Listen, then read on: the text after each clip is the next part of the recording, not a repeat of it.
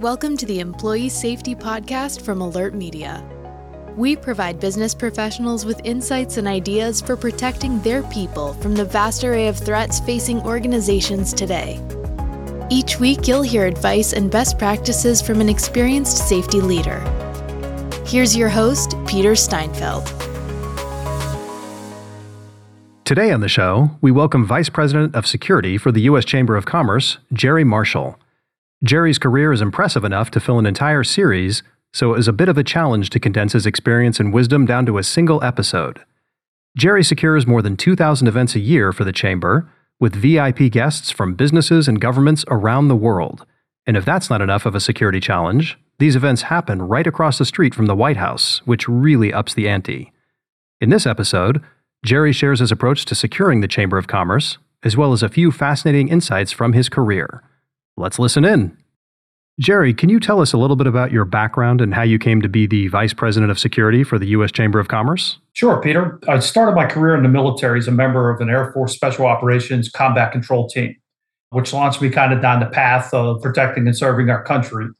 I joined the Secret Service after that and spent 14 years protecting our nation's leaders and foreign leaders in different assignments, including investigative assignments. And I also served on the president's details for President Clinton and Bush 43 right through 9 11.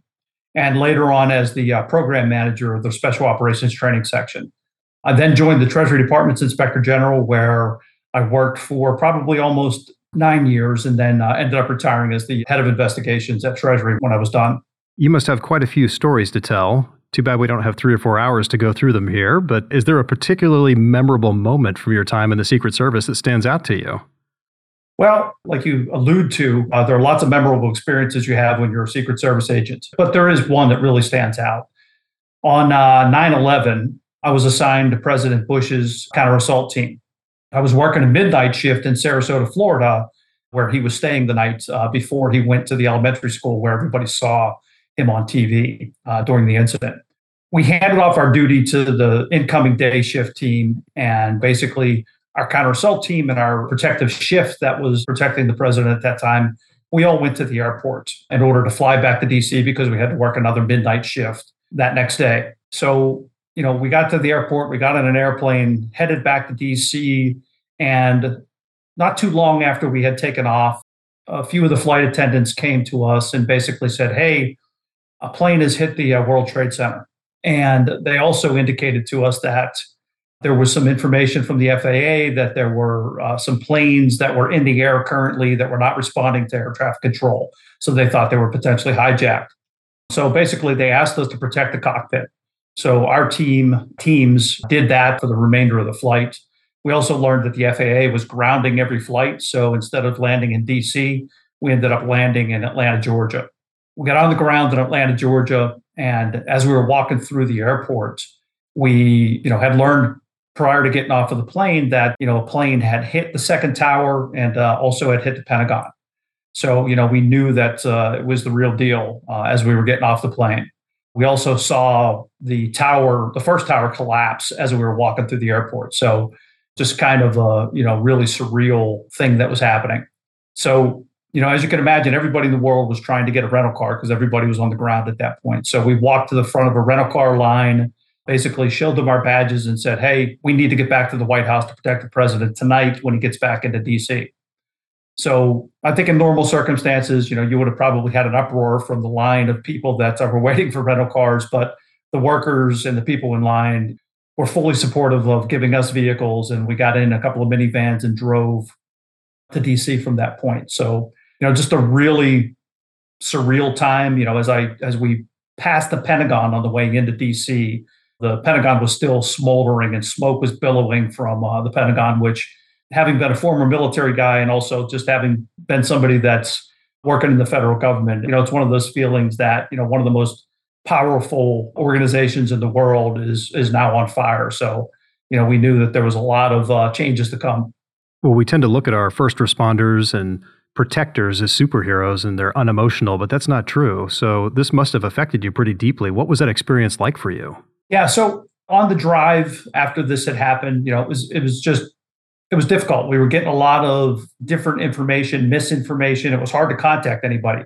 You know, most of the cell towers were overloaded. Communications were not what they are today. So, you know, we were having a hard time contacting even our Secret Service, com- you know, companions to, you know, kind of find out what was happening uh, on the ground. You know, we heard different things about the White House, the CIA, and the Capitol Hill being targeted with planes still up in the air. So we didn't really know what we were driving into. And also on the family front, you know, even though we were all safe and not involved on the ground with what was happening in those target areas, you know, we still couldn't contact our families to let them know that number one, we were safe, but also to find out if they were safe, you know, because again, we weren't getting information on what was happening. So, you know, just a really difficult time, I think, for all of us that uh, wished we were, you know, able to do more at that moment, but, you know, just wanting to, you know, find out whether our families were safe and let them know that we were.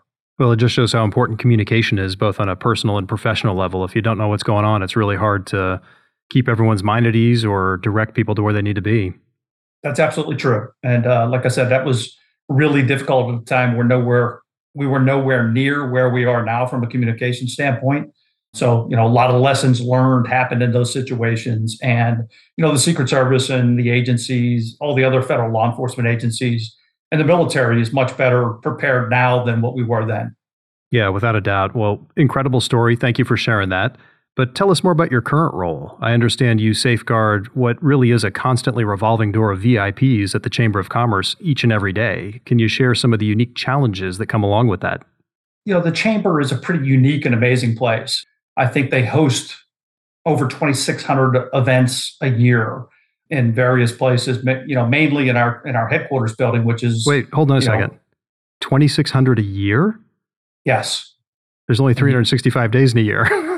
That's are, unbelievable. yeah, there are so many events going on on a daily basis at the chamber, but also in other locations around the country and around the world, really, where the chamber is basically representing the business community before the different branches of the U.S. government. So they they connect the business community with the executive branch, with the uh, legislative branch, and also represent them in cases before the judicial branch.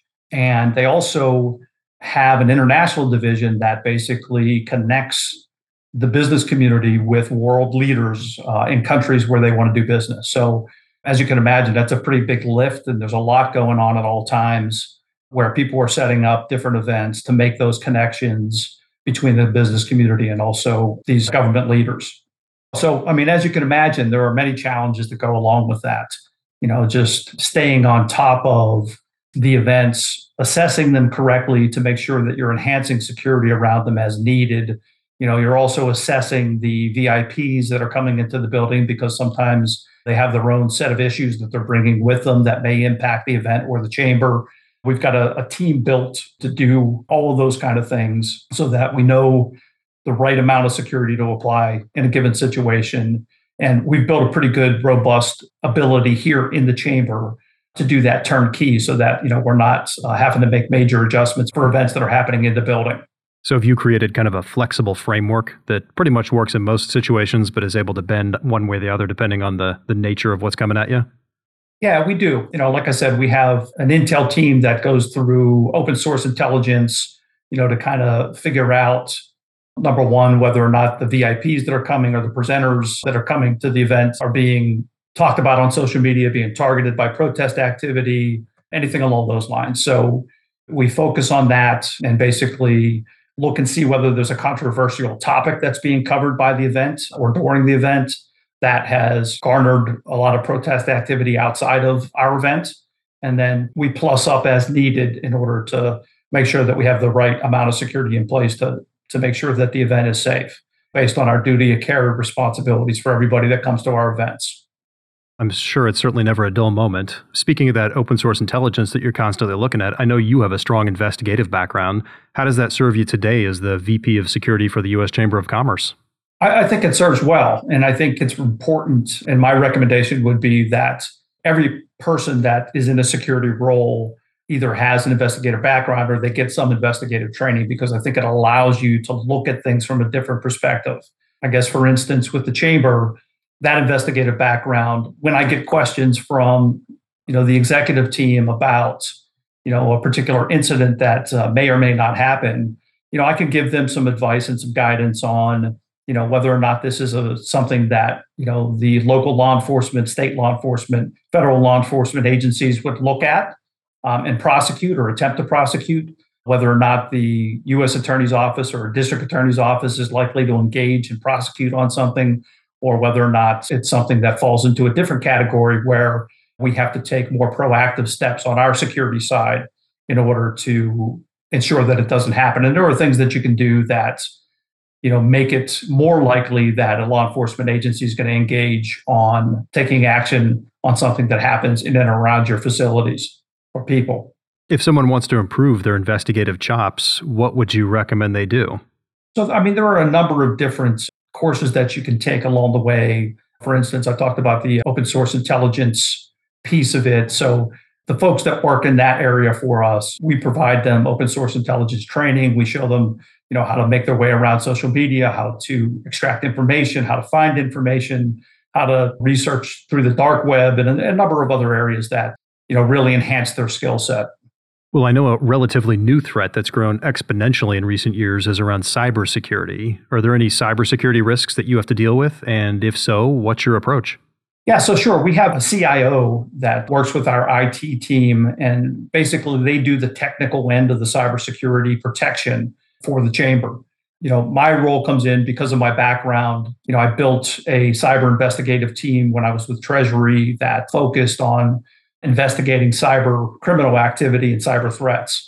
So, you know, I know my way around it a little bit and enough to give them some guidance on what I've seen in the past and enough to connect them with federal law enforcement or other US government agencies that are there to, you know, help protect the, the private sector or investigate attacks on the private sector, depending on, you know, what level of attack it is. When you look back at your career, when you first started, did you ever foresee cyber becoming the problem that it is today, to the scale it is? So no, but I'm probably going to date myself a little bit. Um, you know, when I when I started on the job, I had a typewriter on my desk. So uh, we did have a little computer room that we used, but you know, there was three computers back there, and we had the little five and a quarter or three and a half inch floppy disks that you know we used to save information on. So no, I, I didn't necessarily foresee that happening, but somewhere along the way, it became apparent that you know that was something that was going to be a risk to not only the, the citizens of the country but also to, business organizations. So, like I said, when I was at Treasury, you know, we built a cyber investigative and threat team that looked at that type of crime and really enhanced our capabilities as a law enforcement agency. Well, as the former program manager for special ops training, what do you think is the key to successful training overall?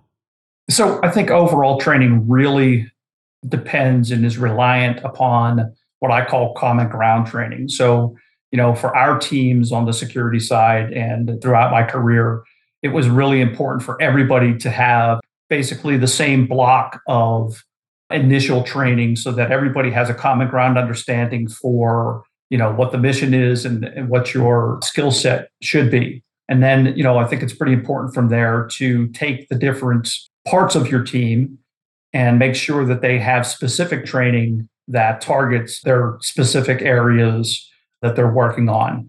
And then you know i think just keeping open communication between those teams as you go through the process so that they all learn a little bit about what the capabilities of the other teams are, and they can all leverage the capabilities of each other in a way that really, on our side, drives towards our mission success is an important factor. Is that something that you think you learned through the 9 11 issue that you worked through? Just seeing there was maybe lack of coordination or lack of familiarity with other programs and what other people did and how that uh, hindered the ability to respond?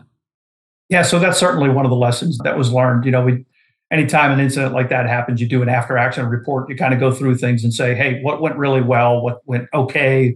And what didn't go so well? And where can we improve? And, you know, we do that after incidents like that, but we also do it on a regular basis in the security environment, uh, whether it's in a private sector or whether it's in, in law enforcement. You're constantly assessing how you did things and looking at different ways that you can, you know, improve your capabilities.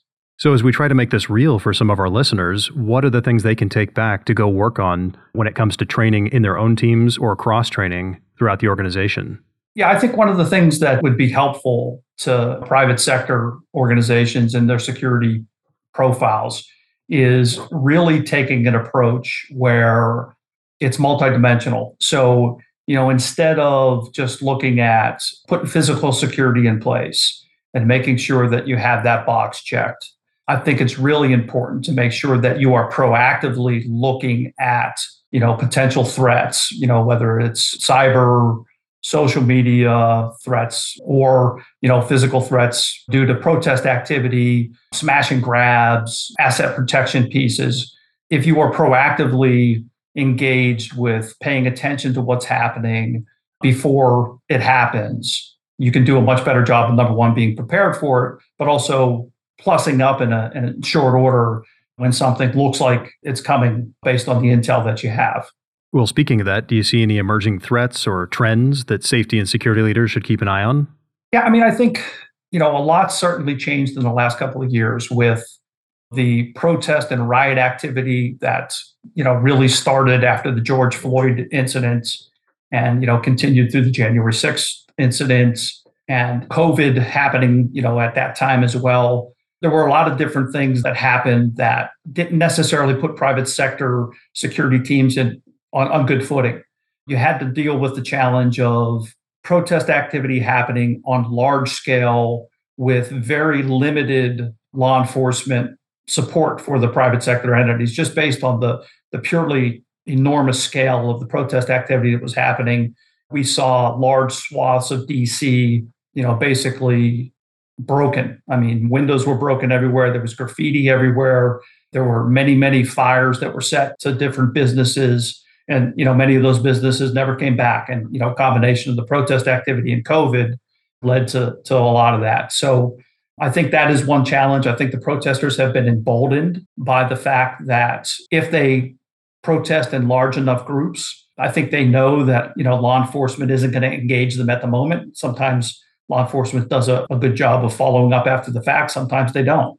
So on the private sector side, you know, there are steps that I think you can take that make it easier for law enforcement to follow up and you, you get a better response out of law enforcement if you have, say, for instance, measures in place, particularly with cameras, with good analytics and, and good, quick ability to share good quality video after an incident happens. You're, you're much more likely to get prosecution out of law enforcement than you would be if you don't have those things in place. So, you know, I think enhancing a lot of the proactive stuff that you're doing, in addition to enhancing the technology that you have around your organization, will put you in a much better foot to deal with situations like that with, with law enforcement really can't be there every second for you in order to protect your, your facilities or your personnel.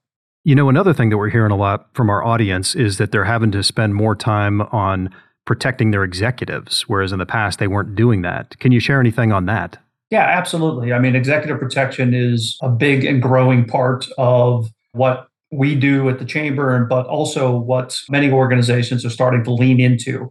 You know, I think given the fact that, you know, we talked a little bit, and a lot about the social media piece now. You know, a lot of people are become are, are getting doxxed on social media. So if they disagree with, you know, a business, sometimes the CEO's home address and other information gets put on social media and then protest groups show up at the house. I think we've all seen the protest activity at the Supreme Court justices' houses here recently and the arrest of the individual that showed up there with a gun. So that's something that I think is top of mind for a lot of the CEOs that are out there to ensure that their security is, is well taken care of. So, you know, we are enhancing around those pieces and paying a lot of attention, like I said earlier, to social media to make sure that we catch wind of something like that before it would happen and put appropriate security in place if that were the case.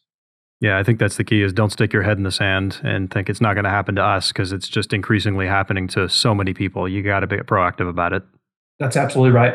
Well, as we start to wrap up here, what would you say is the most rewarding part of your career serving and protecting in the federal government? You know, I don't know exactly where the passion came from, but, you know, I developed a passion probably from the moment that I, I joined the military to try to protect and serve what I saw along the way as a great country, probably without a doubt the greatest country in the history of the world. And I think that that passion throughout the years has only grown, you know, based on what I've seen through the years in, in the Secret Service and the military and with the chamber, you know, I've been fortunate enough to travel to many, many different parts of the world. And when you do that, you get a perspective for what things are like outside of the United States. And, you know, you get an appreciation for all the good things that we have here and, and you become thankful for what we have and you try to protect it. So for me, that just continued to ignite that passion throughout my career.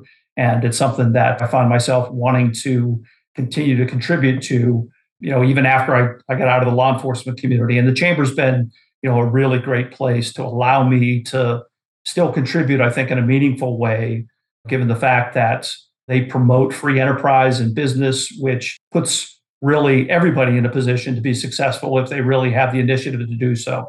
Well, Jerry, thank you so much for everything you've done for this country to keep it safe. And thank you for sharing your fascinating experience and approach to protecting the Chamber of Commerce. I had no idea how big the organization was, so you definitely have a big job in front of you. My pleasure, Peter. Thank you, and it's been fun. How can our audience connect with you if they have any follow up questions? If somebody wanted to search me on LinkedIn, you know, that's probably the best way to reach me. Well, thanks again, Jerry, and thank you for listening.